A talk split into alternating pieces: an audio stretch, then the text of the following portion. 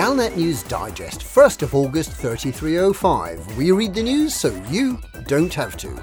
In this week's news, refugee Palin opens corner shop. Aegis appeals for goodwill repairs. Cultural appropriation as Alliance invades Lave. Thargoids stole my nameplates. Refugee Palin opens corner shop.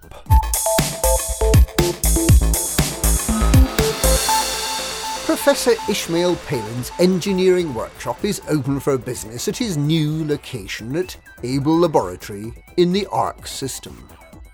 Refugee Palin was put in temporary accommodation aboard the megaship Carson Spring on July the 18th after he claimed that he was unable to continue living in the war zone in the Maia system, in the face of constant harassment by Thargoid scouts. The professor, who had previously survived a lengthy blockade put in place by his former employer, the Federation, applied for asylum not in the first system he reached on returning to the bubble, but instead he continued to the wealthy Arque system before putting in his claim, leading to some suspicion that he may in fact be a bogus asylum seeker, coming over to the Alliance to take the jobs of genuine Alliance citizens, and simultaneously to sponge off the bountiful Alliance welfare system. The Abel Laboratory Council has allocated Palin a lock-up workshop and basic accommodation within the settlement at nominal rent, and is resolute about Palin's right to stay within the Alliance as a refugee. A spokesperson for the council is reported as saying that even if he is an economic migrant, Palin's engineering masterpieces are in high demand, with his Grade 5 dirty drives a favourite with commanders, and that this rare talent will encourage visitors to the otherwise somewhat sleepy settlement. Nonetheless, there remains a deep suspicion amongst some residents in the settlement about Palin's plans to continue experimenting with Thargoid sourced meta alloys, and a Send Him Back campaign has been established, claiming that if Bill Turner can engineer Grade 3 shielded fuel scoops, why would anyone want enhanced performance thrusters with Grade 5 dirty drive modifications from Palin? They also feel that if Palin really cares about the Pleiades, he should go home and fight the Thargoids off with his bare hands. The megaship Carson Spring, which had been Palin's temporary home, has returned to the Pleiades to collect more refugees, partly for humanitarian reasons, but mainly to wind up the members of the Send Him Back campaign. Aegis appeals for goodwill repairs.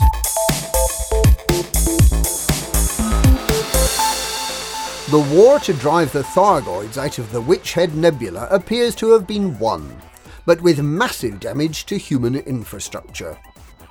The Federation, Empire, and Alliance all responded to Aegis's call to invade the area occupied by the Thargoids and their barnacles in the Witchhead Nebula back on July the 11th. The stations the powers installed were attacked and damaged, but as a result of large numbers of anti Thargoid patrols by independent pilots, the Thargoid fleet seems to have been eliminated with little or no Thargoid activity reported this morning. This leaves the powers with two badly damaged stations each. In order to efficiently harvest the fruits of the Thargoid's barnacles, these damaged stations must be repaired. Professor Alba Tesreau of Aegis has made an appeal for pilots to support the repairs, but says that neither Aegis nor any of the powers have the finances to fund the repair effort. The combined total tonnage of materials needed to repair the starports is close to 1,800,000 tonnes. That's a lot of work for long distance truckers. And given that the Alliance has an undamaged and completely serviceable surface base, in Witchhead Sector LC V C2 10, you might wonder why anyone would bother. Especially when the evil Don Antonacci will be taking his cut of everything that's delivered. Cultural appropriation as Alliance invades Lave.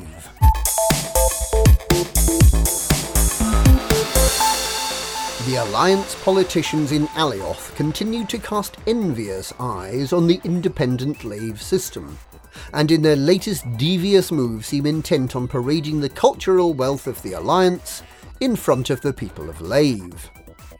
In a statement seemingly designed to stoke controversy, Prime Minister Edmund Mahon announced that the Festival of Cultures would showcase the very best of Alliance achievements, entertainment, and history as it travelled through seven Alliance systems, the first of which Alliance systems is presumably Lave. And the Fine Art Emporium has been taken over by all sorts of Alliance culture, with exhibits including cheese, brewer's yeast, and thrush, as well as a selection of modern interpretations of the lost masterpiece Pennant Street by Megan Madigan, willingly contributed, according to the Alliance Press handout, by many of Lave's finest artists. There's been some speculation whether the Winking Cat crew may put in an appearance to purloin some of these amateur daubs and replace them with their own signature street art. Also featured in the exhibition is the marble sculpture of Venus de Antonacci with the big boobies, a long and tedious hollow novel called Flanagan's Awake, and as Commander Factabulous correctly anticipated, an enormous wooden horse. In the remaining six weeks of the cultural tour of Alliance Systems, the Festival of Cultures will be visiting a number of other high profile systems, including Achenar and Sol. Thargoids stole my nameplates.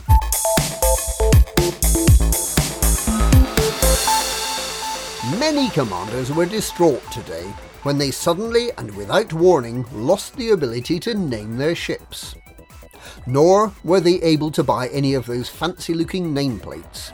Whenever they entered the store, the shopkeeper denied all knowledge of ship nameplates and asked if they'd like to buy a decal instead.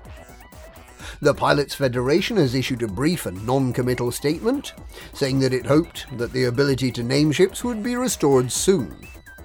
However, the Society of Tinfoil Hatchery has a convincing explanation. The Thargoids did it. What better way is there to demoralise a humanity that fights wars just to get a decal that's a picture of a cross-eyed Thargoid interceptor, than to deny them their shiny cosmetic items? How much longer can humanity defend its bridgehead in the Witchhead Nebula if it can't call its ship Crate Expectations. The psychological war has begun. And that's this week's Galnet News. Galnet News, we read the news so you don't have to.